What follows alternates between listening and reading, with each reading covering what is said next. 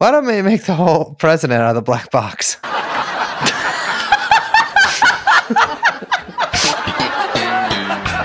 what do they do? They think of that? What's the deal? What's the That's deal? so stupid. It What's was the- very funny. What's the deal with that?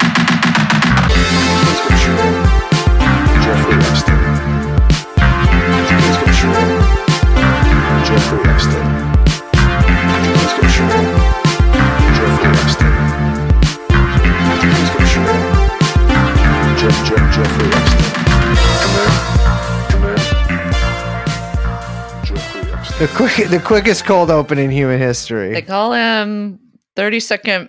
what do they call you? Oh, dude, they don't. First of all, they don't. th- she just called me that, and that was from when I was super young. And no, that was like a. It's a, it's hyperbolic. Hello, But- everyone. Hi, everyone, except for one person who called me that stupid bullshit. My name is Liz. My name, you already know, is uh Brace because I say it every episode. We have producer Young Chomsky with us. oh, uh, welcome everyone. TrueAnon, the last episode, the last and final installment. We are going to kill ourselves right after we finish this. This is the last episode of TrueAnon. Oh we are recording God. this from my Chevrolet. The garage door is closed. Key is in. Turn the turn the engine over. This is it. Yeah, that's not and that's not going to happen, but it is true. The rumors are true. This is the final installment. Um if you're you're all still listening to the series, thank you so much. We had a real blast doing it. Um but before I get into all that sappy sad stuff, listen to the episode.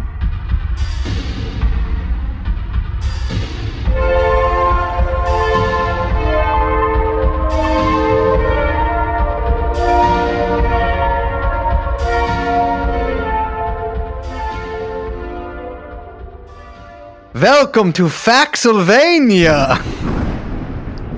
What? Faxylvania. Like facts? Faxylvania. Yeah, does the, does it not come through with the accent? Let me try. Welcome to Faxylvania. I have to pronounce enunciate it more. No, doesn't work. I'm going to try it the third time. More so than like thinking of like it just reminds me of like I want to say facts of life Uh. rather than Transylvania. Well, we have with us here Factula, aka independent researcher Ben, and I didn't. Uh, who? All right, who's the other? Uh, Factenstein. We have with us Factenstein, aka Aaron Good, a scholar who earned his PhD writing about U.S. hegemony, elite criminality, and the deep state. His dissertation being published soon by Skyhorse. Skyhorse Publishing. The link will be in the. I want to say bio, but it's the description of the podcast not the biography. Uh, and we also have a werewolf here, but the mic's off. Um, we have been we have been talking. This is our 39th hour of recording about the JFK deep event. And we have covered everything from what we got Lee Harvey Oswald, we got JFK's foreign policy, we got the mafia, we got the CIA, we have big business, we got Lee Harvey Oswald doing some kooky, creepy stuff, we got Jack Ruby, we got the Warren Commission. Bam, all that's behind us. But the public still doesn't believe the official story.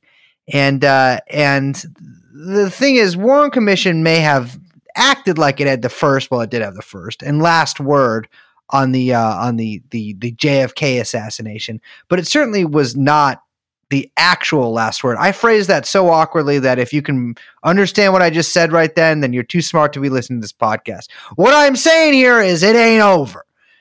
And uh, and there are quite a few other people who, much like I'm sure you and definitely your parents and maybe your grandparents, have their third eye. And actually, to be fair, you don't even need the third eye for this one. Just either literally, you can use one eye open for this. And uh, we're suspicious of the official narrative. And so uh, we talked about Kilgallen to to round out the last episode, and I think that kind of set us on a good course for uh, for what we're going to be talking about in this uh, this final installment, and uh, and that is critics of the official narrative and uh, and sort of the aftermath of the Warren Commission in the years that rolled past, because uh, because while while Kilgallen might have been one of the first people to be taken out, um, you know, for for questioning the narrative, for, get, for getting too close to the truth, she was certainly not the only person either taken out or smeared or to question it. And so that is uh, that's a little what we're going to get into today. Well, I think we should probably start when we're talking about critics. We should probably start with uh, a man named James Garrison, Jim Garrison, um, as he went by. He's become kind of uh, infamous because of Oliver Stone's documentary, or not documentary, Oliver Stone's movie, kind of like a documentary, uh, JFK, which which takes a lot of um, a lot of it is based off of uh, Jim Garrison's book, I, I, believe, on the Trail of the Assassins. Um, but Garrison was basically the first to bring the case. like a case against uh, who he believed was one of the conspirators um, and kind of put the Kennedy assassination on trial. He was uh, the New Orleans DA at the time, right? Right. He um, was, and he had actually been involved with the case pretty soon after it happened uh, because of strange events in New Orleans. And um, on the day that Kennedy is killed, um, you have David Ferrie, who's who's maneuvers on uh, the 22nd of November are very strange. And you also have the incident depicted in Oliver Stone's JFK where uh, Guy Banister is very drunk and he goes back to his private detective office um, and he pistol whips Jack Martin and accuses him of going through his files. And um, Jack Martin says something about to the effect of like you're going to kill me like you killed Kennedy or something like that, or or, or makes some a, a, reference to the Kennedy assassination. And this is you know uh, Banister's infuriated. He's a he's a drunk and a hard right winger and you know kind of a nut in his own right.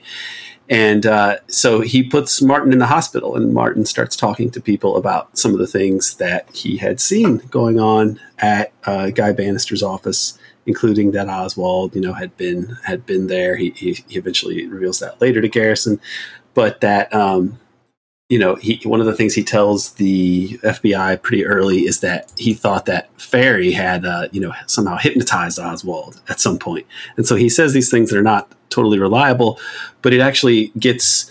Um, it, it starts people looking into New Orleans, and so they investigate the Warren Commission even investigates some of the people, and the FBI investigates uh, the events around um, around New Orleans. And then a couple of years so, and, and around that time, Garrison talks to David Ferrie himself, and Ferrie has this very strange story about going to a roller skating rink or going uh, goose hunting first, and then he changes it to going to an ice skating rink. Uh, and he had to have driven through like a pouring rain to do this, and so it didn't really make any sense. Mm-hmm. But um, then the FBI just sort of told Garrison not to worry about it, and Garrison just assumed that the FBI would take care of whatever there was, and they nothing else came of it.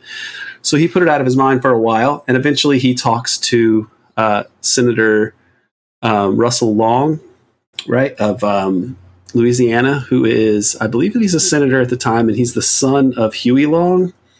And he tells mm. uh, him about his doubts about the Warren Commission and how it's all you know, uh, just uh, uh, some sort of fable. That's also depicted in uh, in JFK, and uh, this gets Garrison looking more into the New Orleans uh, milieu that Oswald was a part of, and he uncovers a whole lot of interesting connections with Oswald that don't make much sense according to the Oswald lone nut conclusion of the of the Warren Commission. So, even from the beginning, Garrison's office was pretty thoroughly penetrated by uh, by intelligence agencies. So, around New Orleans, his first suspect was actually Ferrie. He would have wanted to talk to Banister. Um, one of the things he discovers early on by looking at the Warren Commission volumes and studying them, I mean, this is what really convinces him that there is more going on in this case, is he actually reads those 26 long and tedious volumes that we had been talking about which I think that's I respect that because I hate reading things that are boring and I, I, but that's like almost superhuman to read that and he did and he noticed some strange things about New Orleans. Uh, David Ferrie was his initial suspect because of what had happened in the past. Uh, with, on the day of the assassination and around the time of the assassination, and he also uncovers uh, something very strange about Oswald's Fair Play for Cuba activities that were very spectacular from a you know from a spectacle point of view, but not at all you know making any sense from a political organizing point of view. This guy comes from Dallas, his pregnant wife, and just discredits the Fair Play com- Committee, uh, Fair Play for Cuba Committee, and he's passing out pamphlets. And we already talked about this a little bit. That he gets into this confrontation, and it leads to this tel- uh, this debate on the radio, where it's revealed that he was a Marxist, and so he sort of taints the Fair Play for Cuba Committee with uh, you know communism and Soviet influence, and um, on one of the pamphlets that he had been handing out, he had the address of 44 Camp Street, which was really the same building as 531 Lafayette Street, which is where um, Guy Banister worked and where like things like uh, mongoose operations had been staged out of before they were shut down. Uh, he was a member of the world of the Caribbean Anti-Communist League. He was part of the super right-wing Minutemen. He was a hardcore segregationist who hated Kennedy for civil rights. I mean, this is a guy who would have no use for a former Soviet defector communist working with him. And so uh, it's Garrison sees this rightly as being very suspicious. Um, why is he working here? Additionally, there's an episode in the Warren Commission report where uh, this this lawyer named Dean Andrews, who's basically a pretty low level lawyer who helps get people off on sex charges and things like that. He's played by John Candy in, mm. in Oliver Stone's JFK, and he recalls yeah. Oswald being there and bringing in a few Cubans to help with like um, immigration issues or maybe some sex charges that they'd been uh, dealing with and um, oh, he, yeah. he, he he strikes up a conversation about hey I have a uh, discharge and I would like to get it changed to an honorable discharge instead of what had maybe been a medical hardship discharge and how would I go about doing that yeah it was and so he you know has some conversations with um, with Dean Andrews about this and it's also strange because he is he's just an ex-marine supposedly there to do some strange political things, but he appears to have been charged with bringing these Cubans to help get them some legal su- support. And these are, of course, you know, likely to be anti-Castro Cubans and such. And so he's being used as some sort of gopher, you know, in some way. And he's working out of Banister's office and, um, you know, talking to this lawyer and running errands for somebody who knows who. Well, I'll, when uh, Oswald gets arrested and is being held in jail, Dean Andrews gets a call from someone he identifies as Clay Bertrand or Clem Bertrand, and uh, he it's not explained in the Warren Commission uh, volumes who that is, but this person is saying, "Hey, could you represent Oswald. He's going to need some legal representation. And this guy's the last mm-hmm. person that would ever be representing someone in a big case like this. Like it's very strange that this person, uh, this Clem Bertrand person, would uh, call Dean Andrews of all people. And it's odd that he would take a personal interest in um, Oswald but Dean Andrews has the understanding that he that it was Bertrand who had sent Oswald to his office previously to run these errands, you know, involving these these Cubans and their legal problems. So he starts to try to figure out who this guy is, and we know later that the FBI had already figured out as early as you know in the in the immediate aftermath of the assassination that it was actually this fellow named Clay Shaw, who was former OSS. Uh, and the head of the Dallas, uh, the World Trade Mart, which is sort of a big uh, Rockefeller and other sort of international globalist uh, run entity, just like it sounds. I mean, World Trade, World Trade Mart, international trade, right? Exactly. Yeah, yeah, yeah, yeah. yeah. And so his his misadventures with Ferrie. I mean, Ferrie is once it becomes known that the case that he's looking into the case, then it brings a lot of media attention. Ferrie who had been talking with them some uh, and, and, giving them some useful information, as is depicted by you know Joe Pesci sort of losing his mind there at the end before he dies. Ferrie becomes very panicked, but he also starts talking more about you know some of these things that are going on in the with the the the, the events that led up to um, the assassination, and Ferrie dies under very strange circumstances. Perhaps he was um, perhaps he committed suicide or there were suicide notes there, but he seems to have had an aneurysm And then there's other issues with the Mhm. autopsy that suggest perhaps he had been force fed uh, these some sort of medication that would have killed him. Um, you know, and that's speculated about in Oliver Stone's JFK that that's that that's what happened, and other people think that it's possible that Ferrie was killed. Um, I think the last guy to, that we know to have seen him was George Lardner, who was there until like almost three in the morning talking to him, and he's a national security guy reporter for the Washington Post, Mm. and he's the same guy as I recall who when when uh, Oliver Stone's movie came out had been he, he had somehow procured a script of the movie before it had even started filming, and then the Washington Post starts um, attacking Oliver Stone's movie uh, for the first time, probably in film history. A movie is getting panned before it's even started filming.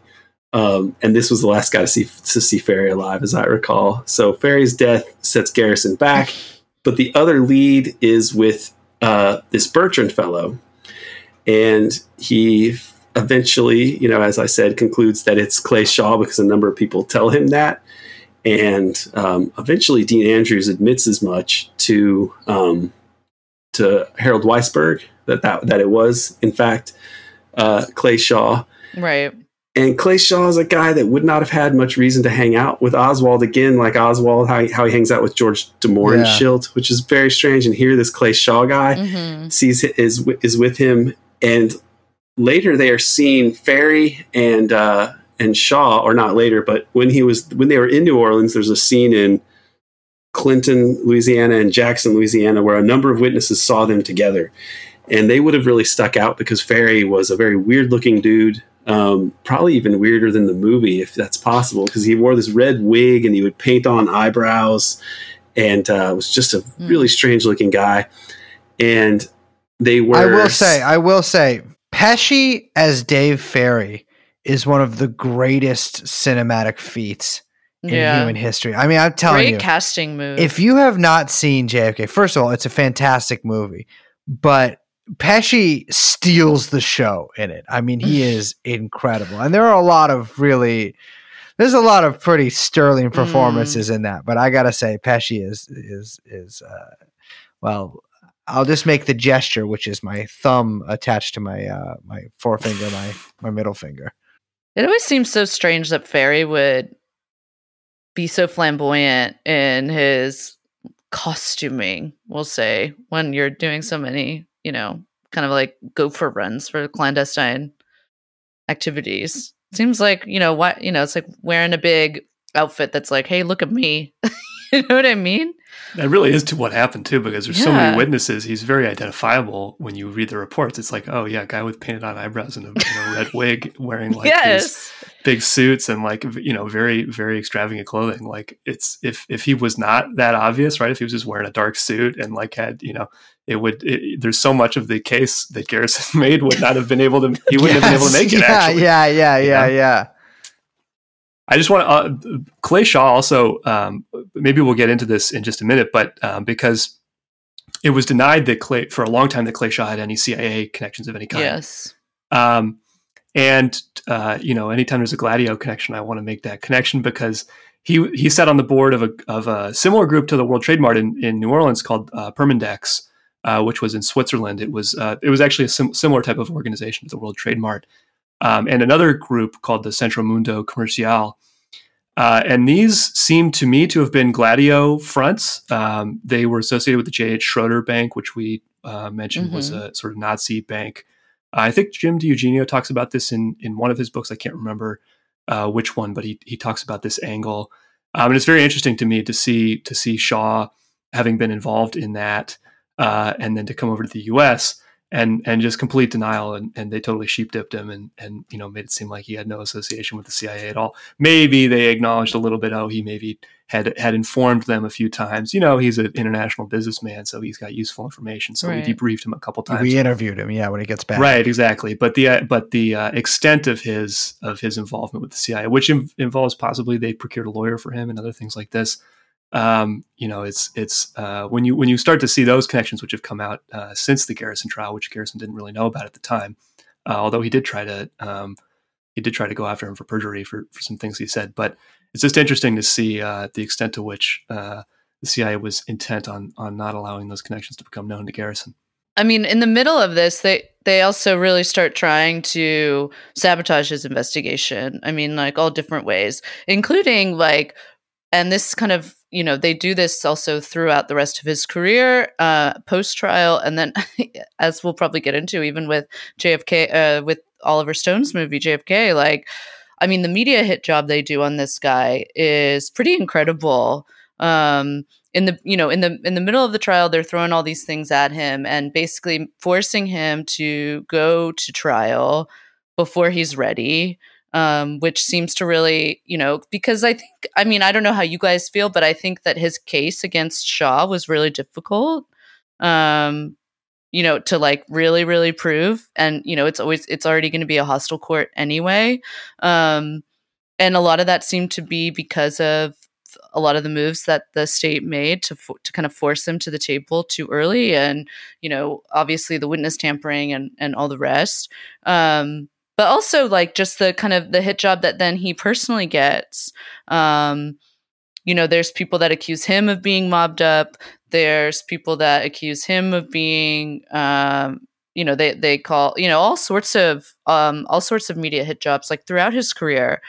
Um, just really, really throw in whatever they had at at at you know at him to to discredit the whole the whole thing. Yeah, they do a whole special on NBC, I believe, that's run by Walter Sheridan, um, who was an associate of Bobby Kennedy previously. And he's a really controversial figure because David Talbot says that he was going to be part of an investigation if Robert Kennedy became president. But then other people see him as a real villain. He was connected to the NSA and Angleton on some level. And so I have no idea what to make of this of Walter Sheridan, but he had a half hour sort of hatchet job on Garrison. And because of the fairness doctrine, Garrison was allowed to go on and speak for a half an hour. And oh my gosh! it- remember the fairness doctrine? yeah, wh- which was Sorry, problematic in a, in a way, but and yet much better than not Sure. having it, from what I can tell. Um, and he also there's Yeah, this, this strange interview uh, with Johnny Carson. I don't know if you've ever seen this, but it's Johnny Carson interviewing him, Mm. and it's a different Johnny Carson than you've you've ever seen. It's like a it's he's this game show uh, game show host, talk show host. He's supposed to be this raconteur who's like can have a good rapport with anyone Yeah. but he is speaking to Garrison like like like he Johnny Carson is the prosecutor and he's got these like note cards and he's been coached up. I mean, he's been told like, look, Johnny, you got this nice house, this nice gig. W- Now it's time to call in some favors because there's no way that he did that on his, of his own accord. And uh, you know, he, it was quite you know pretty much slanderous in a way or a strange you know sort of ambush setting for Mm. somebody like Jim Garrison. But his he, he was able to reach people when he had his own half an hour show he was he won some people over and then his playboy interview uh, he had this interview in playboy magazine where he comes off pretty well uh, Do you know about that? Yeah i actually got the playboy on ebay so i've got a copy of it somewhere uh, around here and like it's you know this Nice. like weird Oh archive no! I swear, I swear, it's just for the it's just for the Jim Garrison interview. I mean, these days there's a lot of uh, easier ways to get, uh, you know, uh, images of naked women than the Yeah, true, 1960s Playboy. With, but uh, you know, they they had like the, I think there's a classic Malcolm X interview in Playboy too. So, you know, you gotta you gotta give credit where credit is due. Um, but what you are saying about Clay Shaw and how it's sort of a, a drip over the years of things that come out, I think that the first more definitive uh, evidence that Shaw had been with the CIA was in Victor Marchetti's book, The, the Cult of Intelligence, because he had been uh, the assistant to Richard Helms, and, and he reported how in meetings they would talk about, hey, are we giving Shaw enough support? So they were actually paying for Shaw's lawyers. Mm. They were really worried he was going to get convicted. Um, and then later it emerges, uh, I think this is a result of the JFK Records Act, that he was a paid CIA agent uh, and was had been given clearance for QK Enchant, which, as I understand it, was a position that would allow him to vet or recruit people to become CIA agents themselves. So he was an OSS guy, and then traveled around the world. would get would get debriefed by the CIA when he came back, and he lied and said that he had never been part of the CIA. and Garrison was going to go after him for perjury. And in a very uh, after this, and in a very strange and kind of very shady move, a court sort of intervenes and doesn't allow Garrison to do this. And this is already when Garrison had been denied access to. Uh, you know, people that he'd subpoenaed, you know, they just weren't going to honor his subpoenas for different people. He wanted to subpoena Alan Dulles, you know, Right, for right, example. And he said that that had never happened to him before, like to have a murder case, and then to have all these states just say no, we're not going to let you subpoena these these people. So there was a, the whole lot that was uh, going against him there, and other people. You know, Jim DiEugenio is like probably the expert on the Garrison case, and he points to other people who were had infiltrated his office to work as volunteers, and they were ste- they were just stealing you know briefcases full of documents. Some of them we can only you know sort of Yeah. that are very tantalizing. One supposedly where a job application for Lee Harvey Oswald lists Jack Ruby as a reference, you know, but that document has never surfaced. But that that seemed to be part of Garrison's files. He was too trusting, I think, of too many people. And when he started to look into it, Mm. he didn't think he didn't think, you know, Ferrie, that this uh, Dean Andrews business, this must be the CIA. He just thought there was something very wrong with the story, and it's only Right, right. as he goes along that he realizes what is what has happened. He's also one of the first guys to postulate that Kennedy was getting out of Vietnam, that that may have had some role in his in his uh, demise.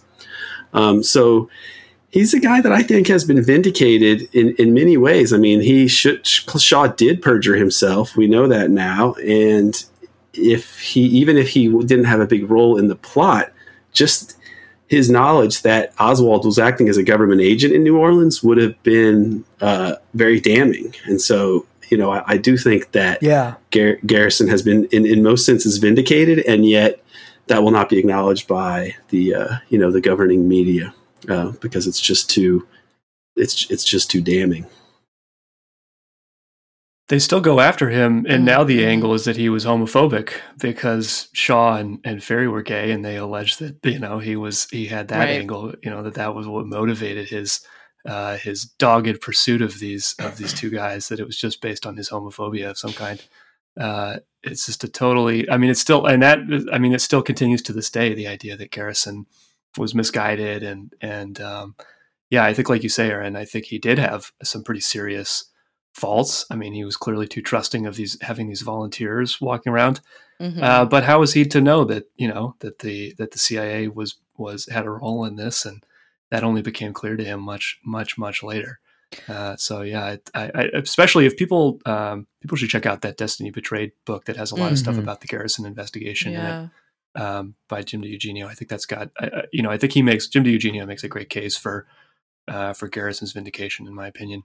I think too, Garrison. I mean, I don't know. This is my sense of him is that like uh, I, I think the too trusting thing comes from the fact that like I mean he's like a he's a DA. He is like a career patriot. He was like in was he was in the military, I believe, and I mean so he's not like I think there was this impression with people who are not familiar with the case or maybe you know prior to seeing the movie or they've just heard of things in passing that like you know, oh, if someone's looking into JFK or they're trying to bring a case out in court, like they must be a crank, they must be a, you know, conspiracy theorist. They must have already had all these ideas that they had already, you know, they were looking for evidence to prove a claim that they already had. Whereas, like, if you read through the Garrison documents, if you read through, I mean, you know, the the history of the case, it's really clear that I mean, he really does, you know, investigate and then it goes to where it goes and it starts to drive him a little crazy i think.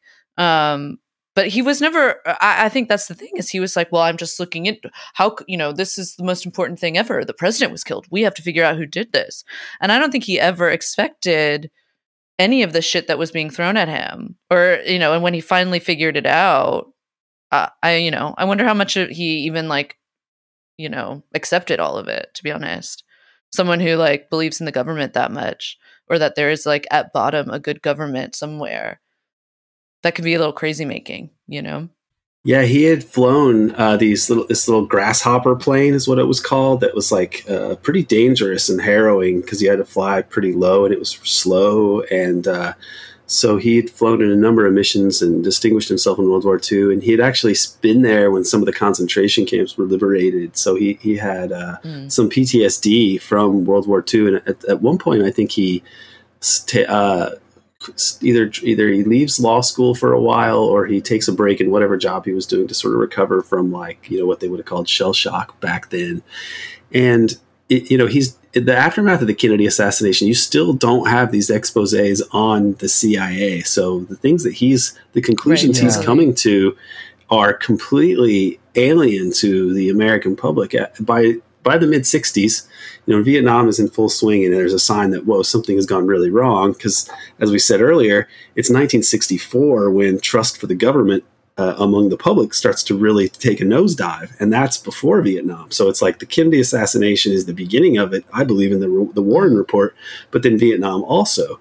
But the American public had basically been themselves victim of some sort of like meta covert operation in a way because they have a totally uh, you know erroneous perception of what the government is actually doing what eisenhower was actually doing. I mean that the 50s are thought of as this golden age but the dulles brothers are running foreign policy and they are you know their their their mischief their criminal mischief around the world like has repercussions for decades really. I mean up to the present day iran the situation Mhm. in iran uh, guatemala you know you Yeah, have hundreds of thousands being killed in the 80s as a result of things that happened in 1954 um, you know all of these cuban operations with the mob and uh, these mob ties from World War II era that are never really, uh, you know, they never cut ties with them. I mean, the the public had no idea, and so Garrison was really going into uncharted territory with this. And uh, you know, he gets help from some people, but it's it, that can't compare to the resources of the state. You actually have people like uh, Harold Weisberg was there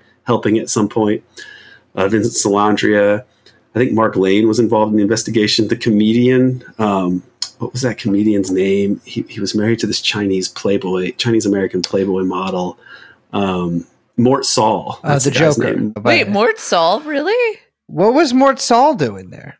He worked on the Kennedy assassination for some reason. This is one of the more interesting things Wait, about this. what? But I, I, Brace, I think you'll appreciate this because you're such a wise ass. I think that this will. There's a lot of comedians who are Yeah. like the, some of the best critics of the Kennedy assassination. For some reason, if you are a Weisenheimer by nature, this stuff is easier to believe.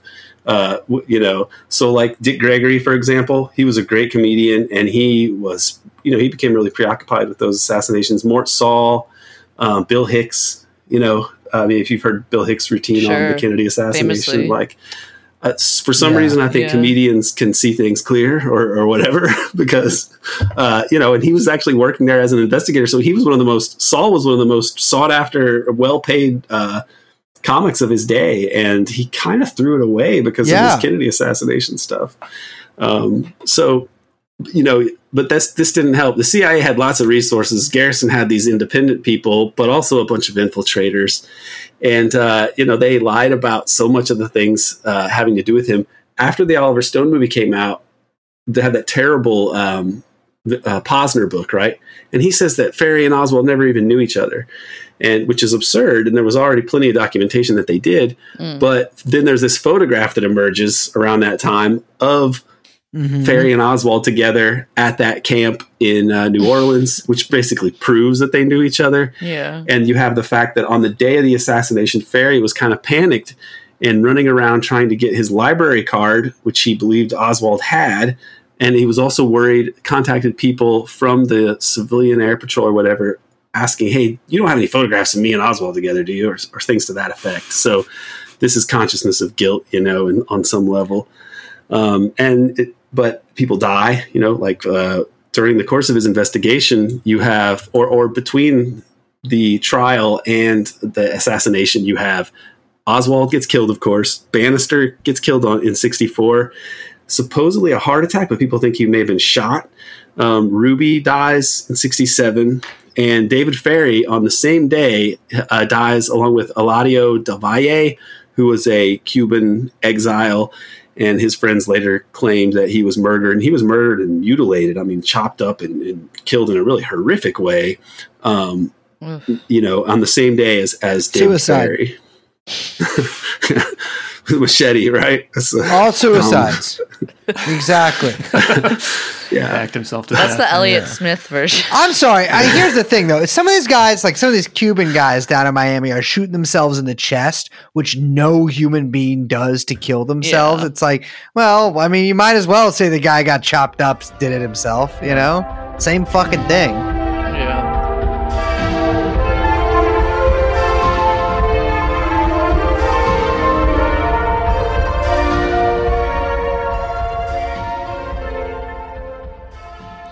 Aaron, you mentioned that people at this time didn't really know about the CIA crimes, and I think that's like a really important context that sometimes people looking back at this stuff miss. I mean, this is like, you know, obviously this is pre Watergate, but which is kind of what opens up the gate to then, you know, the church committee um, and the kind of like, you know, obviously, you know, I don't know how much we want to get into that. Um, it's its own little like limited hangout.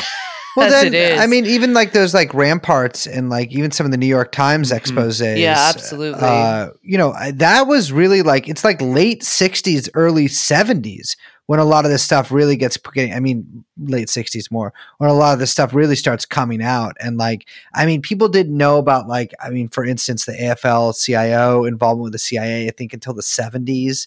Um, you know, it's like this stuff that seems now to us that like of course you know like the the congress of cultural freedom was like a cia front. Of course like all these different things were used by the cia back then i mean people didn't i mean this was the realm of like extreme paranoiacs and like people who just were not taken serious and you know god god knows how it's it's hard to get taken seriously talking about some of this stuff now but back then it wasn't i mean at least now we have like an abundance of evidence and you know books and books and volumes and volumes and volumes and volumes of evidence on our side but like back then that that, that same sort of thing didn't exist yet i mean fuck people thought the gulf of tonkin it was real still One of the early exposés is around the time of the Kennedy assassination. I think it's like it might be sixty three or sixty four. It's by David Wise, and I, I, I- think it's called the Secret Government, and it gets into some of this stuff.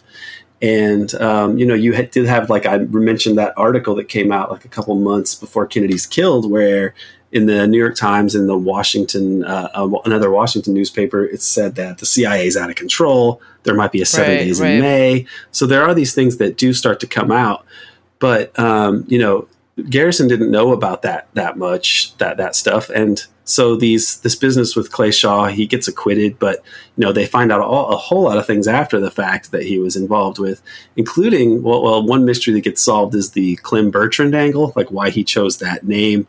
Uh, the reason he picked it seems to be because of Pope Clement V, whose surname was Bertrand uh, Hmm. de Gout, and um, the Pope had this this Pope had sheltered homosexuals in the 14th century, and uh, so his legacy lived on in the sort of closeted homosexual community. Uh, so much so that there developed a Clement Bertrand Society, which helped homosexuals with legal problems. And so the Shaw Bertrand thing, where he's you know sending these gay Latino Cuban guys to Dean Andrews with Oswald, you know, as the custodian or helper, uh, suggests that you know, I mean, that makes you know seems to make perfect sense. Uh, and of course, the fact that a number of people did identify him as uh, as using that that alias and being the same guy. And uh, the New York Times reported on March 3rd, 1967, quote, a Justice Department official said tonight that his agency was convinced that Mr. Bertrand and Mr. Shaw were the same man. So there you have it from an official source, even. my thought with him and the cubans is that he just thought they were gay because they were wearing mesh shirts and he was like That's actually where that came from. That's where that came from. yeah yeah Didn't yeah exist before. exactly um yeah, mesh shirts are fascist. listen, I'm not going to go that far. I mean, Danzig was my first concert, um, and I can't. I, but there is something. There is some going on with fat mesh shirts. Yeah, So one of the things that sh- that that Garrison does do really well is, and he exposes for the first time a couple of other things, other contributions. The Zapruder film, he's able to subpoena it, and as a result of that, a copy of a copy of that is what eventually gets shown on live television. You know, like about eight years later. Additionally, he had the people who did the autopsy at Bethesda testify, and this is really accurately depicted in JFK. And the you know the uh, the what happens at that autopsy is pretty wild. Uh, that they weren't allowed to Yeah. probe Mhm. wounds. You know the back wound. They were specifically told not to probe it. That uh, you know that there was somebody else in charge, a general, that was telling them not to do what you're supposed to do in an autopsy, which is to to probe gunshot wounds. Um, so so these are our things that he establishes, and you can't really take that away from him, even if he loses. He also had um, you know this out of this trial, I believe it's where the Sibert and O'Neill report come from with the FBI, and these are like two honest guys who observed the autopsy, and they all described this big wound to the back of Kennedy's head, you know, and these are pretty reliable sources. So uh, there are a number of of things that come out of this, uh, even if he is uh, not victorious in the end. Um, I think he exposed a lot of the important aspects of the case. So if you're like me, you and everybody you know kind of thinks of the CIA like every other government agency. Fucking baller and ready to protect you at a moment's notice. Hidden heroes, zero dark 30 all the time. Jim Garrison, of course, slightly dissented from this.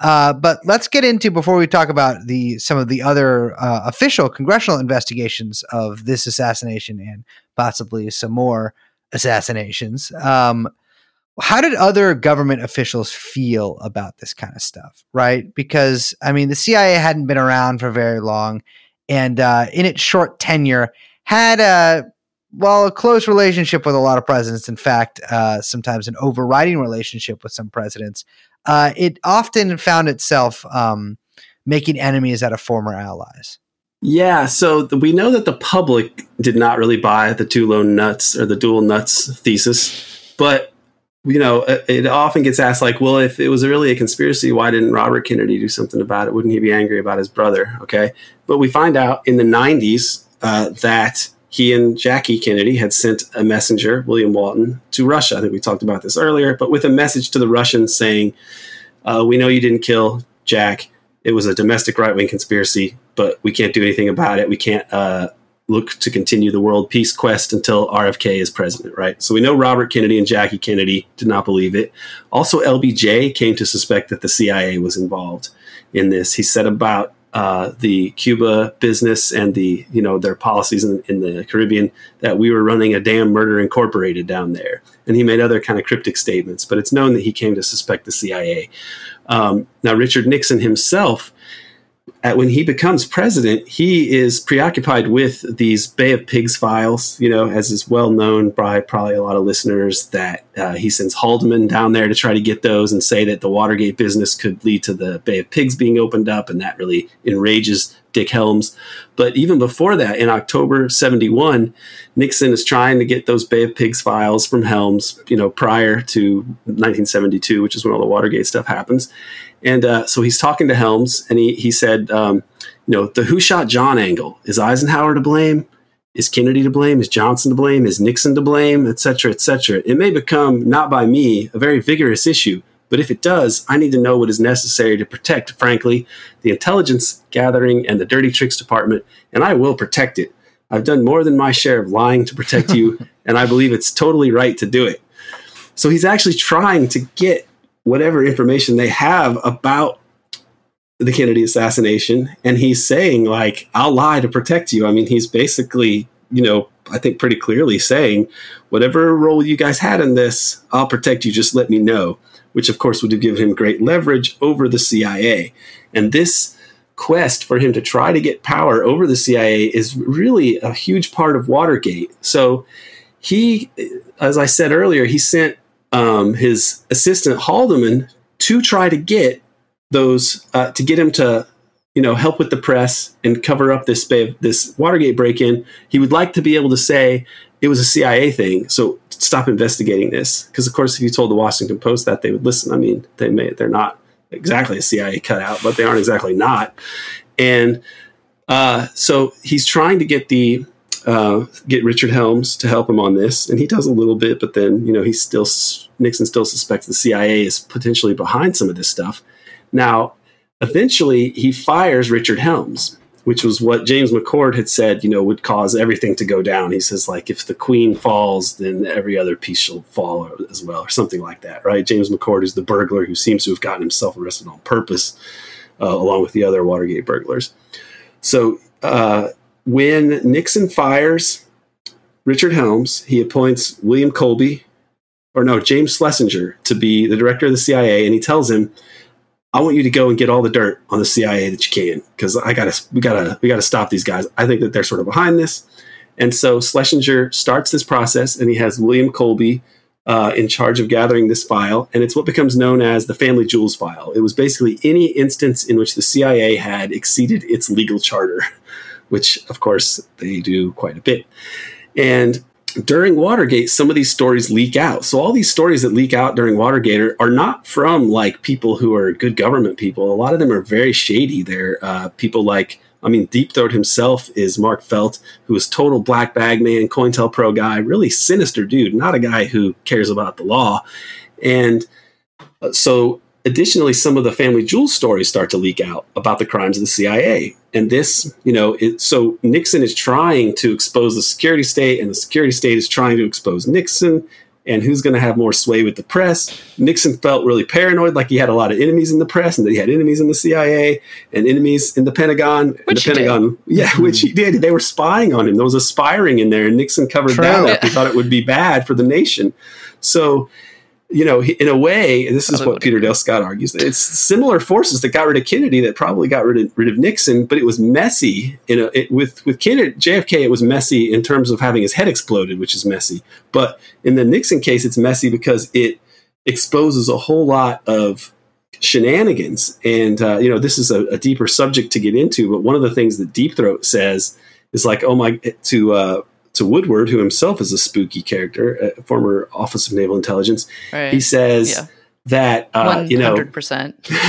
he says that this is getting into really some really serious business. We might see, you know, everybody might be killed sometime soon. And then, he, and then he's saying like, why over Watergate or what? He's like, no, it's it's deeper than that. It's the whole covert apparatus of the United States government. It's it's sprawling and it's uh, astounding in its scope. And if if if it's potentially exposed, this could lead to like you know a, a slate of killings like we've never seen before, something to that effect, right? So eventually, this gets resolved with Nixon resigning the presidency after Ford is installed as vice president. Probably Alexander Haig makes a deal where Ford will pardon Nixon and uh, agree to pardon him if Nixon Mhm. resigns. And Nixon is pardoned for everything, everything he could have done as president. If it turned out that he had been, you know, uh, like trafficking underage kids and burying them in the Rose Garden, he would have been pardoned for that. Like it was the, the most blanket pardon ever issued that I know of. And of course, Ford himself famously moved the location of the magic bullet and was, you know, an establishment guy through and through. Yes. But the fallout of Watergate is the Watergate Congress, and this is for the first time Congress really trying to stand up to the CIA. And Ford tries to get out in front of this with this really ridiculous Rockefeller Commission, which is like Ronald Reagan and Barry Goldwater and other establishment types pretending to I mean, investigate it's- the it's- intelligence. It's insane. It's like a fucking Row. clan rally. Yeah, yeah, yeah. They still, I mean, the Rockefellers, I, I think that was still where we found out about the CIA heart attack gun. So they did uncover some things. That's more just like showing off, like, hey guys, Yeah, check this yeah, out, yeah. yeah. fucking delta point scope or whatever. It's it's yeah. Well, and during one of those meetings, it, it sort of gets revealed accidentally uh, because I guess it's a, maybe it's a press conference and, and Schorr is there. Uh, that guy Daniel Schorr and, and uh, Ford says something to the effect of, you know, this will get into like sensitive matters, and they're saying like what, and then he goes like assassinations, you know, and this is like Ford being kind of stupid, and, and so that gets what eventually comes out is that he's probably referring to foreign assassinations, and then since this is not satisfactory for you know that you had this sort of it was a in a way it was a blue ribbon commission again to like investigate the intelligence community. Like it was handpicked by the state to investigate the state. Congress is you know presumably the more democratic with a lowercase d institution. So they have uh, one senator frank church and then charles i believe it's charles pike in the house and they investigate. And i think that it was the church committee where they i believe that was where they do reveal the the gun that was potentially a heart attack gun you sort of have to piece that part together but there's that famous picture of frank church sitting next to john tower and he's holding that gun and it's an Mhm. electric silent gun can fire a poison projectile uh, and silently, and you'd have a heart attack and then die. And uh, they also had all this blowfish toxin, which may have been what they made to, to, to kill people that way. Um, you have the MK Ultra stories that start to come out, and then Helm supposedly destroyed all of those things, but you really wonder about that. Um, you have Alfred McCoy's book in 19 came out in the earlier 70s uh, about the KMT CIA drug trafficking in Southeast Asia. Even that story is strange, like the way that McCoy is sort of led down this garden path by people in the agency and people who were in the know that vet all of his work uh, to say like, oh yeah, this is correct, or no, you got this detail wrong. Like people, there seemed to be some sort of establishment civil war, even on the drug angle under Nixon, because Nixon had the war on drugs. You know, that was his thing. Even mm though he had was really connected to the China lobby or the Far Eastern lobby, which was completely, uh, you know, in, ingrained or intertwined with the drug trafficking in East Asia. So these exposés come out, and one of the things the church committee does is they look into the uh, Kennedy assassination, but very narrowly. It's whether the CIA and FBI did a good job investigating. And they find, no, they did not. They were very deficient. And uh, I think it's Gary Hart and Senator Richard Schweiker who were on that particular part of the uh, of the of the church committee, and um, you know they uncover a lot of things. And this also at the same time you have civil rights leaders who are wanting to open the MLK case. And also contemporaneous to this, you have the first national television showing of the Zapruder film by Geraldo Rivera, naturally. And this shocks people mm-hmm. because he seems to be pretty clearly shot from the front. And so people are saying, why have we not been told this? Why are we only seeing this now? And this creates this combined with the, the, the, pressure of the king the king family and the civil rights movement uh, they sort of dovetail the two kennedy assassinations with the martin luther king assassination to create a house select committee on assassinations. And that is the second and really last official investigation of the kennedy assassination. I wanted to touch on uh, schweiker briefly because um, Liz, you mentioned Garrison as not being, you know, we we're, we're, you know we're we're communists and conspiracy nuts, so of course we think that the uh, that Oswald was an intelligence asset mm. and that the Warren Commission was a cover up. But Schweiker said that, right? He's this Republican senator from Pennsylvania. Yes, you know, he's investigating it, and he says that that uh, the Warren Commission relied on the CIA and FBI personnel and that they directed a cover up. And then he later says about Oswald that Oswald had intelligence fingerprints all over him. Yeah, right? yeah. So this is not just this is this is a, this is a uh, you know a U.S. senator, Republican senator who's who's uh, been investigating this stuff, who comes to that conclusion based on the facts that he saw. And even, I mean, we you know uh, talk about the church committee's role as a limited hangout and, and the later House Select Committee, but the facts that they uncovered still were very very useful, uh, much more useful than the Warren Commission in terms of telling us what actually did happen. Uh, this is not just you know I mean these are these are very serious people, and for some reason I mean that I, I, it just baffles me that that whole this whole period of of time seems to have been extricated from our historical Absolutely. memory. We just don't remember that the that the these congressional committees even happened. It's just not a part of uh, what we what we think about at all. It's just uh, it's a very bizarre. I certainly didn't learn about any of this in school, and it seems highly relevant. So I don't, you know, it's just bizarre. Yeah, the Warren Commission still held up as basically the investigation, but there there right. I mean, there were two with with somewhat narrower scope, but like definitely uh, actually uncovering a lot more information than the original commission did. Um, and you know, your point about Schweiker is absolutely correct. Like he was not a conspiracy. You know, and at first I think he wasn't even like sold on that there was a conspiracy, but uh, eventually, just I mean, you have to face the facts of the evidence. Yeah, he went on Face the Nation in 76 and he said, I think the Warren report, to those who've studied it closely, has collapsed like a house of cards. Yeah. The fatal mistake the Warren Commission made was not to use its own investigators, but instead to rely on the CIA and FBI personnel, which played directly into the hands of senior intelligence officials who directed the cover up.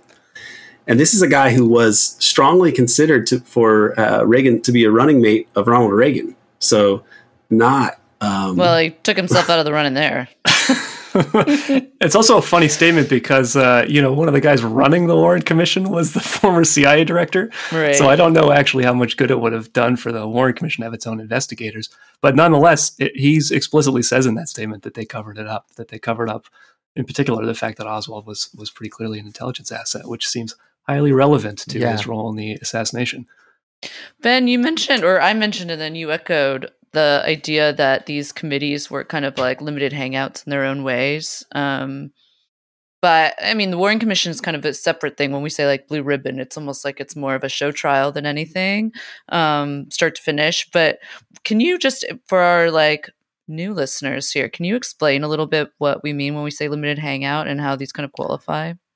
Yeah, well, I think there's a good. So, for instance, the House Select Committee on Assassinations looked at um, Ruby's connections to organized crime. So, all the stuff that we just talked about about Ruby's uh, in the last episode about Ruby's connections to organized crime that's now been established. It's it's documented.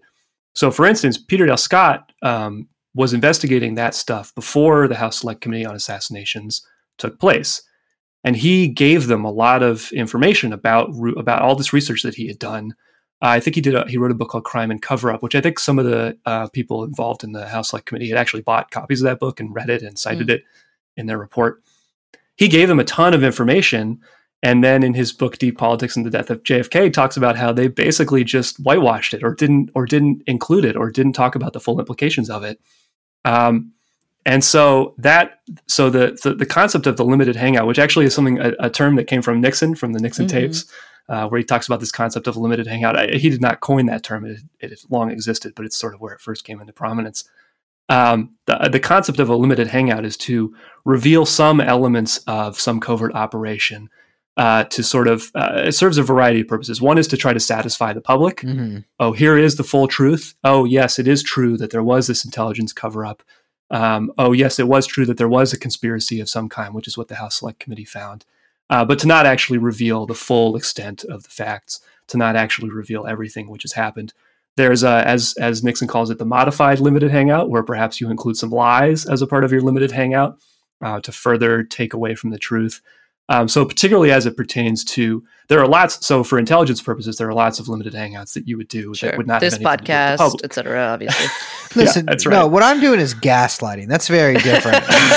There's no political intention behind it whatsoever. Gaslighting is the original limited. gaslighting's hangout. fake. That gaslighting itself is a gaslight.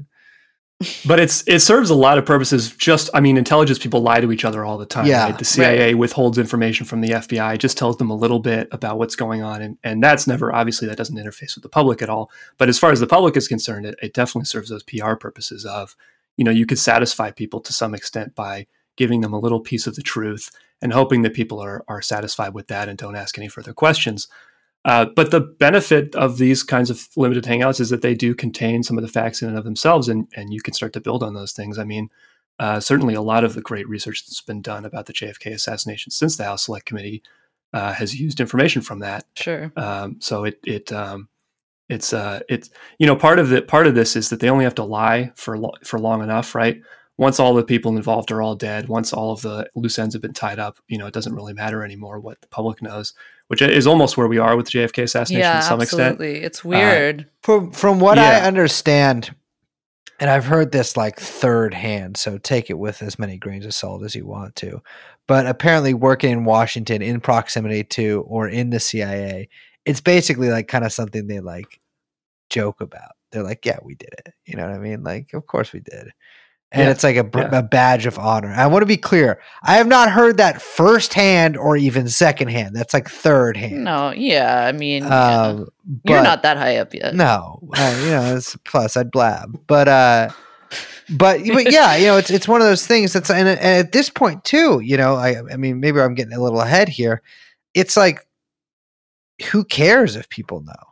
You know, I mean, what would happen if if people knew? I mean, people well, that's do the like know. bullies brag, right? I mean, that's like what when you're so power. It, it's almost like, what are you gonna do? Yeah, we did it. What What are you gonna do? It's like taunting almost. Yeah, they call it the Simpson strategy.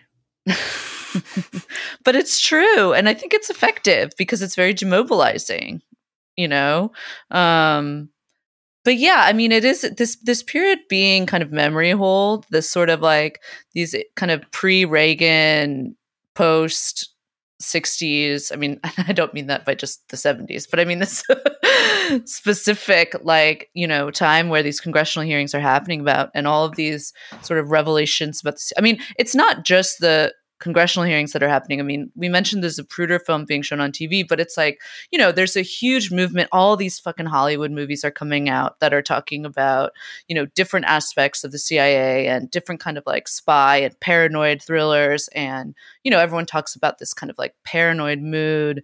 Um, you know it's a really it, it, a lot of this has been memory hold and it being memory hold and it being kind of connected and controlled as a limited hangout i think are not totally disconnected.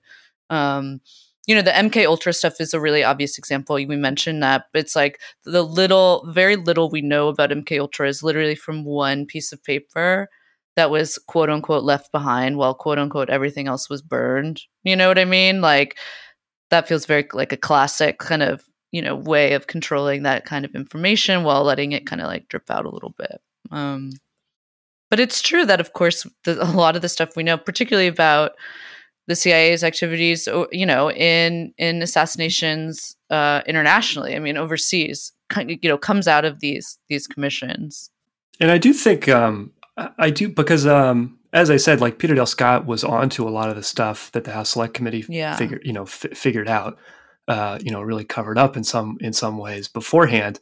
But it's one thing for a person to write a book about it, and it's another thing for the official government body yeah, to yeah, say something about it. You know, as much as obviously, you know, it's not like I we, I exactly put much stock in what Congress has to say about anything, but certainly for the purposes of the public, that's what they're they're not going to go and find this you know crime and cover up book, right? They're not going to read that.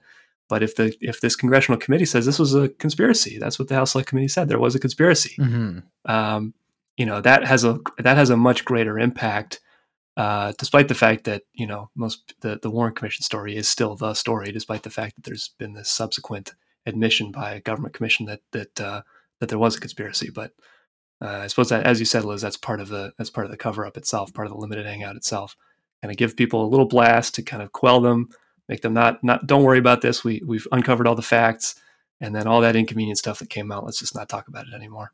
One weird angle about the House Select Committee and the sort of manipulation of discourse, which is uh, you know, I don't know if this is a very novel argument that I'm making here, and I, I, I can't prove it, but around the same time that this final report is coming out, the big sort of pop culture sensation in America is the TV show Dallas and Who Shot junior mm-hmm. I mean, there's much more energy devoted to that issue at the time than to the House Select mm. Committee, which was really kind of downplayed and not covered in the press that much, except to actually damage the original lead counsel, uh, Richard Sprague. He wanted to conduct a serious and he wanted to treat it like a murder investigation. He wanted to not assume that anything in the Warren report was accurate. He wanted to get to the bottom of it and he found that he when he um, got into matters involved, you know, involving the intelligence community, that time and again, that was where he ran in, into trouble, and he's eventually forced forced out, and they had to find somebody else to do it, uh, to take over for him, and they were uh, they eventually settled on this guy named Robert Blakey, but before that, they actually, you know, I guess another Earl Warren redo or something, right? They went to a former Supreme Court Justice Arthur Goldberg, and uh, he considered accepting the job, but uh, he knew that the CIA had at the very least covered up some facts of the assassination and at worst been involved. So he calls Stansfield Turner, who is Carter's CIA director, who's actually kind of a reformist guy. He's the guy who fires Shackley and Clines, yeah. you know, and he actually does seem to yeah, try to yeah, get rid of the most criminal uh, and you know uh, moral reprobate operators in the CIA, which is no small task. And um, he calls so so Goldberg, Supreme Court retired justice, calls Stansfield Turner and says, you know, should I take this job? Will I have the CIA cooperation? And uh, he doesn't say he doesn't get any response from Turner. He's like silent. So Goldberg uh, says, "Well, did you hear the question?" And then Turner says, "Well, I thought my silence you know, was my answer. And so at that point, Goldberg said, "I'm not doing this. I'm not going to try to mess with the CIA." You know, if, if Carter was serious about hiring a reformer and they wanted to get to the bottom of it, that would be one thing. But um, you know, I mean, you have a Democratic president and his the CIA director he handpicked to investigate the murder of you know the most celebrated Democratic politician the last you know at least since FDR, and even he was refusing to help this investigation. So they settle with they settle on Robert Blakey, who's a Notre Dame law professor, and he specialized in organized crime, but really a narrow version of organized crime, like the Cosa Nostra. You know, this mafia, omerta, code of silence, like really ancient order. You know, like this Mm. kind of cliche version of of organized crime that sees it as a foreign element to the our, our otherwise healthy Mm. democracy, right? And so I think that that's done on purpose in a way that they know that that you know that if they this is whether you talk about phase one and phase two, the mafia is be like phase three, right? The phase three sort of cover up of Mhm. it's like some version of anti-Castro Cubans Right. and mafia, but we never really given any explanations about that. And um, he questions Sprague was pretty aggressive, and he questioned uh, Santo Trafficante on all these issues about the Kennedy assassination and the Castro plots, and uh, you know a number of things related to this. And he basically pled the fifth, you know, which is what you say to avoid incriminating yourself. And he wouldn't answer any of those any of those questions. So uh, it, they were putting Blakey in there was you know probably a sign that they were going to cover it up. Ironically, decades later, Blakey comes to the same conclusion as like you know these other people that the state had to have been involved. Uh, but that's decades later. That's like in the in the. It's really not until that he really comes out on that side, like a few years ago when he signed that statement for the Truth and Reconciliation Committee, uh, which was pretty remarkable. But even in the '90s, by the '90s, he said, you know, I've been told that the CIA is full of you know liars and you can't trust anything from them, and well, now I'm pretty much in that camp too. So he, even he came to realize what had what had happened, what had happened there. But um, you know, the it was like Gaeton Fonzi was one of the people who wrote a book about the House Select Committee, and uh, you know, he ran into all sorts of trouble. Everybody kept dying, or he'd be sent on these stupid errands that didn't make any sense, getting you know bad information from like Clare Boothe Luce and other people. Uh, so it's like this sort of comic misadventure. I think you guys Some have kind of funny- read. Yeah, Yeah, I've I've read the book, and there's he. I, I it's written in a sort of jaunty kind of way, and he does get into some pretty funny misadventures with Frank Sturgis and all these just like total freaks. I mean, because that's the thing about the Kennedy assassination. There's a lot of real weirdos who are involved in it, Yeah. especially at the lower levels. And uh, and and Fonzi has the uh, either great fortune or great misfortune of interacting fairly closely with a lot of them. But his his book is uh, is the last investigation. I think it's called. is pretty good. Yeah, it's like I was saying, it's like before all this stuff was bureaucratized and like back then it's like you got all these great characters like like we talked, you know, like Ferrie, the most obvious fucking guy in the world King. in his crazy eyebrows and wig and outfits. And now it's like they're all just cold technocrats that look the same. You know what I mean? Awful. Yeah, it's it's all it's all DevGru six and you know all those guys instead of uh, instead of flamboyant uh, traveling playboys. Yeah. The um the the other just to um because the the CIA even even after the uh, because we talked about Blakey sort of d- doubting the CIA and this idea of of the HSCA still being a limited hangout um, is that the main so so because uh, because Stansfield Turner you know says look you I cannot guarantee that you're going to get cooperation right?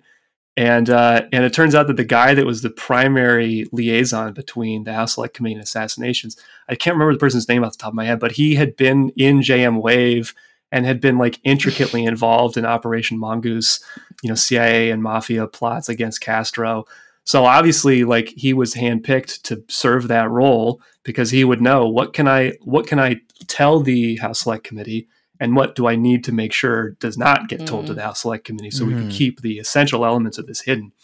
So that's a part of like this limited hangout, right? Is a CIA person who is this key conduit for information from the agency to this committee that's going to make it public, and he personally knows or has been told also, I'm sure, been briefed extensively about what to let through and what not to let through. And that's what happens, right? Key dot key key information about I mean, even at this point, the extent of the Castro assassination plots was not known, even after the Church Committee. And it would have been super relevant, obviously, for the House Select Committee to know about that stuff. And they were kept in the dark about a lot of it uh, by, specifically, by the CIA intentionally lying to them, deceiving them, withholding information from them, even at this late stage. You know, something like what 13 or so years after the after the assassination. Yeah, the guy's name was George Joannides, and uh, I think Gaeton Fonzi mentions him in the thing, and he says, "Man, this guy, he's he's not helping me at all. He's really being the opposite of helpful." And uh, Blakey, this that was actually the revelation that he had been uh, responsible for supervising and bankrolling the anti-Castro Cubans, specifically the DRE, which was you know connected to the uh, Oswald's adventures in New Orleans, but also uh, leaked Mhm. uh, or that, those details to the press about Oswald's connections to Cuba, like on the day of the assassination. Um, so Joannides is somebody who should have been a suspect. He should have been deposed, uh, and instead, you know, kind of like Allen Dulles on the Warren Commission, he, he's he's one of the he's he's involved in the plot. he's, he's guilty, but he's like there investigating it or involved in the investigation. So, uh, you know, he was deputy director for psychological warfare at JM Wave. Um, sort of like uh, C. Hmm. Jackson was a psychological warfare person for the OSS when, uh, and he's the person who bought the Zapruder film. So they are waging psychological warfare on us, including with like the soap opera Dallas. I think on some level, at least that's my pet, my pet Yeah, hypothesis. absolutely. Totally. I mean, if they'll do that, it if works they'll mess with the soaps, me, yeah. Yeah, totally. Liz, What and so this is no, no. So Liz, so this is me not watching Richard Jewell Mm. forever, a- and or any other film or television resist- show. yeah. That is me resisting the globalists, um, because who knows what kind of message they're trying to tell me in there.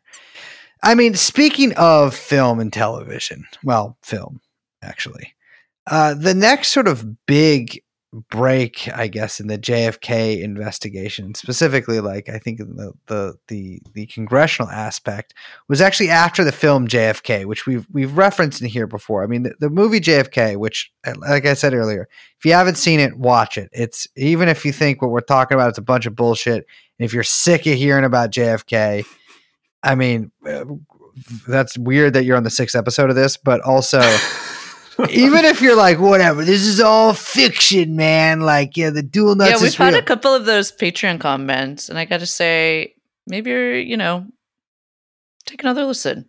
yeah, listen to all ten hours again. See if it sinks in. Uh, but uh, but JFK is like a good movie. Like, it is an entertaining fucking movie. Oh yeah, and Um, everyone's in it. I mean, it's oh. got you know all the stars. all the are here. stars. Yeah, I mean, it's a it's a real uh real real hit parade. But uh but that movie comes out in 1991 and that movie I mean takes a sort of you know it it, it basically tells the story of Garrison's investigation. Um and uh and that is not the angle that you would have sort of assumed that a Hollywood picture would take, you know, maybe they'd have like uh, I, I, I'm trying to think of what other media I've seen or like heard of that really involves the JFK. I know Stephen King like wrote a book about a time traveler going back in time to stop Lee Harvey, Ho- Lee Harvey Oswald. There was the movie, uh, I think it was Executive Action. Uh, Mhm. I think it was called that basically depicted the the. Uh, it's not a good movie. I wouldn't recommend watching it. It's yeah. not entertaining the way that JFK is, but it, but uh, but yeah, there were some there were some earlier ones, but yeah, definitely they were not as not as well received as JFK was. Oliver Stone had high profile, uh, you know, uh, sort of image as a filmmaker at that time, and this is a fucking opus, man. I mean, I think Nixon is a long movie too, but JFK Nixon is very long. yeah, I gotta say. didn't finish Nixon. I'll be real with you, I did not. That's the two tapes the on the old that. VHS. Yeah, yeah. Uh, JFK though is like, I mean, we're talking fucking Hobbit one, Hobbit two, where they're mean to the dragon, Hobbit three, where they're also. I haven't seen any of the Hobbit movies, but I assume they're cruel to the to the dragon who literally just likes gold, which is not like lit, everyone in history is like gold. Mayans like gold, Europeans like gold. People love gold in the Far East. Ladies. Both ladies love gold, and for some reason, it's fucked up if a lizard does. Not my business. Um, but uh, but it's a long fucking movie, and it's good, and it tells the story really well. And and like like Aaron was saying earlier, like you know, there's a lot of scenes in it that are like pretty much like word for word from transcripts that seem like they're scripts or something just because of how, you know, in, insane and incredible some of this stuff is. But that actually, I mean, that movie made, it, from what I can tell, uh, you know, I was only like 25 in 91, so I don't really remember because I was experimenting a lot with ketamine. But, uh, it, you know, it, it made a pretty big impact from what I can tell. Yeah, I saw it in the theater. Actually, I was in eighth grade, and my I, I went to go stay at my friend house. My friend's house. Ben Motes is his name. I'm gonna tell him you should listen to this. I haven't talked to him in a long time, but he's a really nice guy. His parents were really nice. They took us to this movie, and my mom worked for a congressman, so I was like more politically motivated or interested. And I watched Iran Contra when I was a little kid, so I sort of knew about the dark side a little bit. And Vietnam, I knew about that. And this is movie's talking about Vietnam. That's one of the things that it says. Um, so I thought it was like I was like that's the movie. It was really crazy. They obviously killed JFK. You know that was my takeaway from it. And uh, it it only it cost forty million dollars to make, grossed two hundred five million. Um, so that's a huge you know success. And the, the mm. critics liked it generally, but the the biggest papers like the Times and the Post would write a lot of slanderous sort of articles about it. And it wasn't just the Garrison case; it was kind of like a combination of Garrison, but with a lot of the other things that researchers had learned over the years, some of it past Garrison and so on. So Garrison is used as sort of a, a cipher, I guess, to like get at the case. And because Garrison had already been sort of character assassinated so much, some of the work against Stone was already done, and they could just sort of build on that. But uh, a lot of critics did have really good things to uh, to, to say about it. Um, Roger Ebert said, and I mean, I think this is a great quote because he was, you know, Ebert had his, his way of being pretty candid about things. And he said, Do you know anyone who believes Oswald acted all by himself in killing Kennedy? I don't. I've been reading the books and articles for the last 25 years, and I've not found a single convincing defense of the Warren Commission. The physical evidence makes its key conclusion impossible. One man with one rifle could not physically have caused what happened on November 22nd, 1963, in Dallas. If one man could not have, then there must have been two. Therefore, there was a conspiracy. So there were people in the media who were like pretty, you know, candid about the fraud that had been, you know, perpetrated. It's just that you're talking about really, you know, you're casting aspersions on our most powerful institutions. And I, I think it was George Lardner who who wrote, um, you know, if Oliver Stone is to be believed, then this is really going to cast disrepute on all of our most cherished institutions, and that's a very dubious public service. Oh my! Oh no! Can't have right. that. I would hate that. God forbid if w- there was too much disrepute on the New York Times. Yeah, I mean, it's just, it, especially if you think of what Viet, what we did in Vietnam. I mean, killing like 3.6 million Vietnamese, two maybe a million Indonesians Yep. in that era, two million Cambodians, uh, half a million, a million Laotians. This heroin trade that becomes a part. I mean, it's just like crimes that that just make the mind real. Sort of, you just can't um, really conceptualize that sort of systemic Impossible evil. numbers. Yeah. You can't wrap your mind around that sort of thing. And then it's yet like- people would be like, how dare you say that these forces would kill Jack Kennedy? You know, it's, it really makes no logical sense, but in a way it's like a, the story of denial uh, uh, in civilization and empire that is, you know, sort of too typical of, of human, of human history where you, you just can't see you're, you're so, uh, embedded in the society and your sensibilities are shaped by it that you, you, some things you just can't conceptualize and so you want to turn away or you want to think of some weird random theory maybe or you just you know you feel like you can't deal with it uh, on some level so you just you know you, it's hard to get the will to do so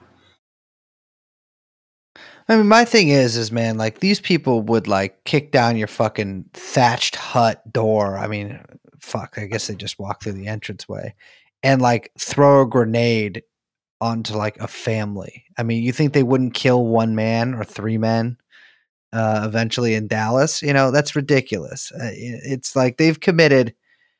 And like uh, this isn't just like I mean probably anyone listening to this realizes this, but like this isn't just like us being like oh you know the, these guys did all these fucking unspeakable crimes. They did these things happen. They happen in history. They're happening right now. you know they've killed I, I i i don't know i think ben you you asked on the internet the other day like what the fuck is these people's body count and i thought about that for like a while i was like damn what what is the body count here? Because we have the actual you know you can get the numbers and add them up for all these different countries you know uh, even if you're just going post world war ii right? Like not even the slaughter of native americans you know the fucking enslaving of africans all that kind of stuff. Even if you're just literally doing like the cia national security establishment post world war ii and that millions probably tens of millions of people that they've Mhm. slaughtered um that's not even counting like the the just the damage that they've done to other countries that have led to you know just awful fates and slavery for so many people you know the setting back countries that did uh, you know manage to shake them off. I mean just the ecological damage they did to vietnam alone you know the fucking uh the birth defects in fallujah. I mean these people are like th- these people are more depraved than depravity allows me like it, that the word doesn't even work man. Like there isn't a word enough for them and so they're not going to shoot jfk what are you fucking why wouldn't they shoot jfk there is no like the, it's it's it's it's so inside the realm. I mean it's so nestled deep within the realm of possibility that Yeah. like it, i mean it it it's I, I yeah it, it it boggles the mind that anyone could disbelieve it just on on the face of like oh these these institutions would never do something like this. They have done so many more. I mean at least they shot him with a gun right? I think too that like I mean to wrap it up, I you know I think Ben made a really good case in the first episode of why our like communist listeners should care about this, um, and maybe I can implore you to kind of restate that case because I have seen in comments to our series like kind of like echoing some of that kind of. I, I mean I you know I get it um or i get where it comes from but there's a little bit of a kind of like attitude of like well who cares about jfk or yeah i know the state is bad or oh my god oh blah blah blah but like one of the things that i really like try to sit with too is that you know the assassination of jfk also made all of those deaths possible right? It was like an essential step in the kind of you know in this last march of history that it was a required step in order for um the like continued extermination of like tens of millions of people. You know what i mean? And so like it's really important to understand it for that reason if you want to understand how the state has functioned in the past and now continues to function today. And if you don't understand how the state functions then you have absolutely uh, no no theory of the of power and and politics in in the contemporary world.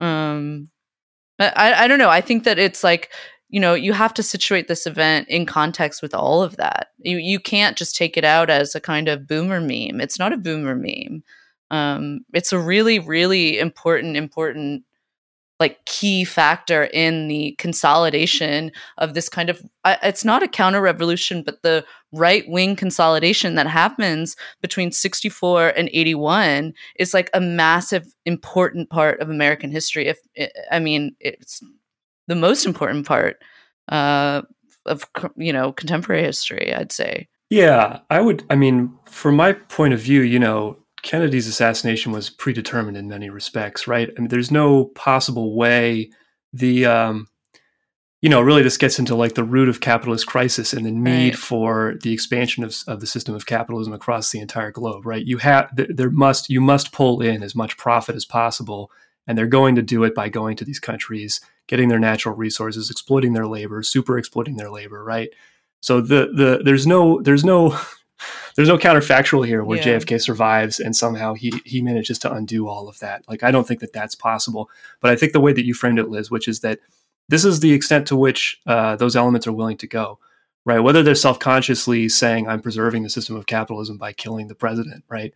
The the fact of the matter is he was an impediment to their pursuit of of unfettered profit, even though what he was proposing, what he wanted um, was certainly not, you know, global communist revolution or anything like that, right? He wanted, he, you know, he was, as I said, I think uh, earlier, you know, he was a he was an idealist in his own. Uh, he was a realist in many ways, but also an idealist in the sense that he he believed that sort of the free competition of nations. And and Aaron, you mentioned that term friendly competition, right? That was that was Wallace's point of view as well.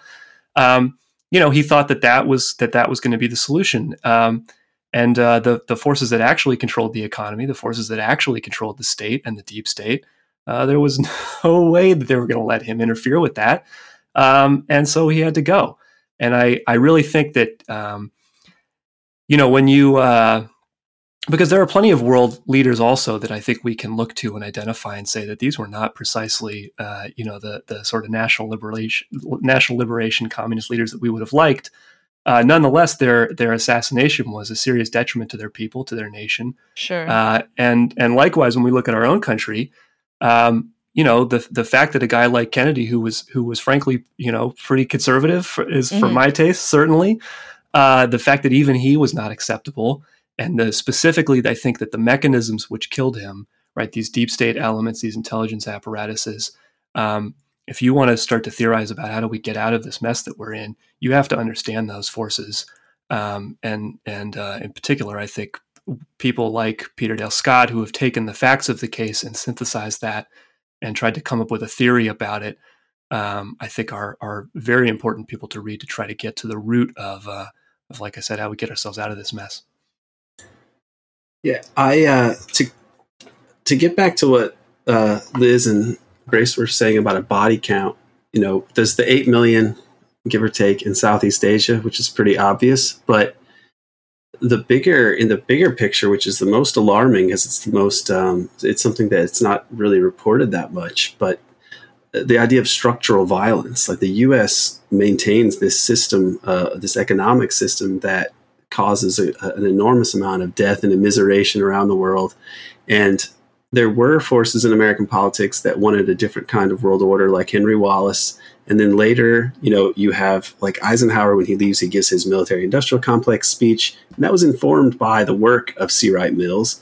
And C. Wright Mills wrote a book called uh, The Causes of World War III, where he lays out a bunch of things that the U.S. could do to like solve some of the problems in the world. And they're very similar to what Wallace was calling for sharing technology, coming up with economic arrangements that don't involve consigning whole, you know, post-colonial populations to debt peonage. And Kennedy was, in his own way, working towards those same kind of goals. Now, the fact that they don't go in that direction, besides Vietnam, you know, and besides Johnson's reversal of uh, policy in, in Brazil and Congo, completely undoing what Kennedy had, had, had been trying to do, you have that system that, as Liz points out, emerges from 64 to, to 1981, or it really consolidates this new right wing regime. And the structural violence that it uh, imposes upon countries year after year is we don't you can't say precisely what it is, but Peter Phillips, uh, sociologist, his book Giants: The Global Power Elite, points out that there are uh, you know it's the, the number is like 9 million people a day a year who die of preventable diseases lack of access to potable water lack of access to Mhm. enough food. And so this is like a nine this is like a holocaust year after year of poverty. And there's a paper that just came out in a in a journal. It's a peer reviewed article uh, called P- plunder in the post-colonial era. And um, he writes that according to our method uh, we find that uh, in the most recent year of data, the global north appropriated from the south commodities worth 2.2 trillion in northern prices, enough to end extreme poverty 15 times over. So the amount of wealth uh, that is taken in this neo-colonial regime that is really global is uh, that's that kills people uh, to, to an extent, you know, a number of people that dwarfs v- Vietnam and uh, the Southeast Asia.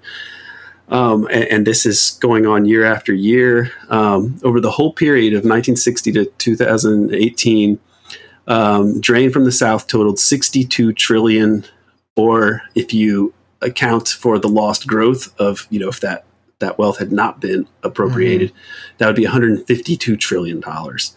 So this uh, and this is the system that's aggressively maintained. You know, that's what these overthrows are all about. These coups, of putting in people like Suharto and Mobutu, uh, and the dictatorships in Brazil. Um, you know, it's really about maintaining this this kind of, of system, and it's a huge source of wealth and power. And it really just continues colonialism the dynamics of colonialism uh, under another under another name. And um, so I, I, think that getting rid of Kennedy and moving both parties to the right, which is what happens in the 70s and leading up to Ronald Reagan's election, that uh, this has been catastrophic for the global population. It, it, should be better for Americans. We should have things like uh, you know universal health care and housing and no homeless people, uh, you know, and, and, better education, et cetera, et cetera. But what it's meant for the people in the uh, formerly colonized countries is again one of those things that you can't even try to wrap your mind around even if i tell you 9 million a year or whatever yeah. whatever it's like it that's so abstract and uh,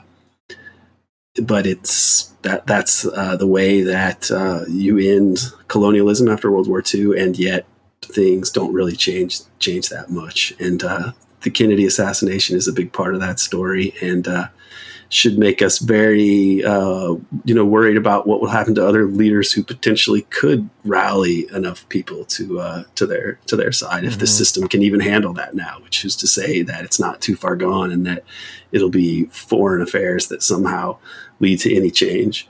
Uh, presuming assuming that it doesn't lead to nuclear war at some point, which is not something that you can uh, totally write off.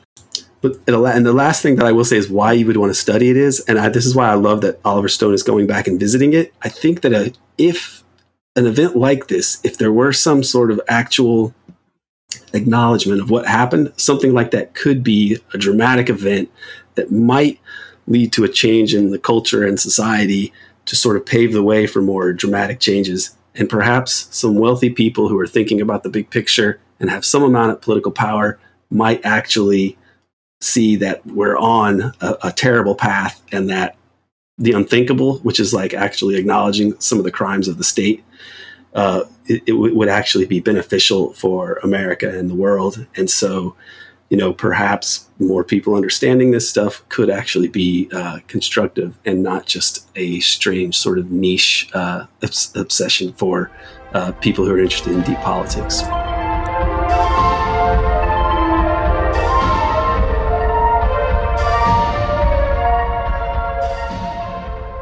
Guys, this has been a lot of podcasting. it's been a lot of podcasting. It's been a lot of podcasting. I to be honest, I'm I can't believe we made it through, but we did for now. but this has been uh, totally fantastic. I, I really, I mean, I said this in the beginning, but I really did never think we would touch the JFK assassination because it really is an intimidating topic and there's so much i mean i know we called it 101 and we co- it seems like we covered so much. How could this be a 101 i swear to god there's so much we didn't cover. i mean my god and, yeah. and uh, we did really try as much as we could to kind of um, compartmentalize these into kind of larger topics to try to get some of the big hits out there because for as much as we talked about, there's so so much more, and we really do. I, I really want to encourage people to, you know, do the reading. but actually, no, because the books are good. We've talked so much about Peter Dale Scott, who really is just such a fantastic, um, fantastic resource and and researcher and writer and theorist of the state. Um, and you know there's been so much uh, you know obviously we you know we've talked about so many books. We we mentioned that on a couple of last episodes so we don't have to reiterate it here. But um i just want to thank you guys so much for coming on and doing this with us because it really has been a dream to talk about this stuff and and really try to get it out there again into people's you know out in front of people's minds as not a meme but actually something you know it's not grill pilled to think about the the Kennedy assassination. It's actually deeply political, you know. Yeah, thanks. I uh, in a in a strange way, I, I really enjoy this talking about this stuff. I spent so much so many years studying it, and I didn't want to just study the assassination, but yeah. the, the, put it in the bigger picture. I hope that uh, it can illuminate things because it, it did it did for me in my thinking about uh, our our political situation, and uh, so in, a, in a, maybe a sick way, I love I love talking about this for ten hours. It's been a lot of fun. I would, I would, I would like to thank you for uh, for introducing me to the fact that Leonard Cohen and Peter Dale Scott were friends and corresponded because that that blew my mind. That is really cool. Yeah. Yeah. Well, fellas, there's only one thing I can say at this point, and and lady too. Thank you. Although Thank this maybe isn't the case for you, but for us guys, the case is closed. Whatever these women are getting henpecking about this JFK thing, none of my business. But I tell you, in the man cave, Oswald did it. Ruby killed him, and uh, I'm just fucking with you. The government did it. Yeah, it would take a bunch of dudes to believe the dual nut theory. Like yeah, mhm. that one is for the fellas. All right, guys. For now, au revoir.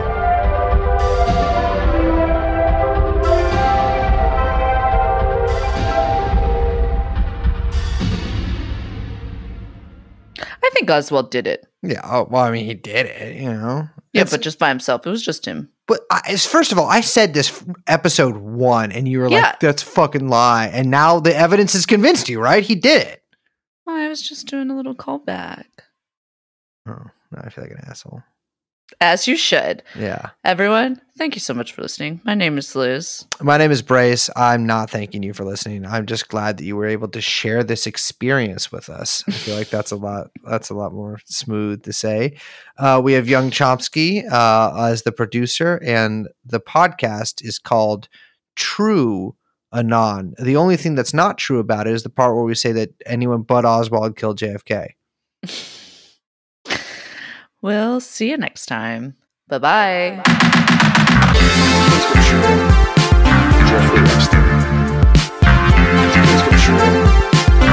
Jeffrey Epstein.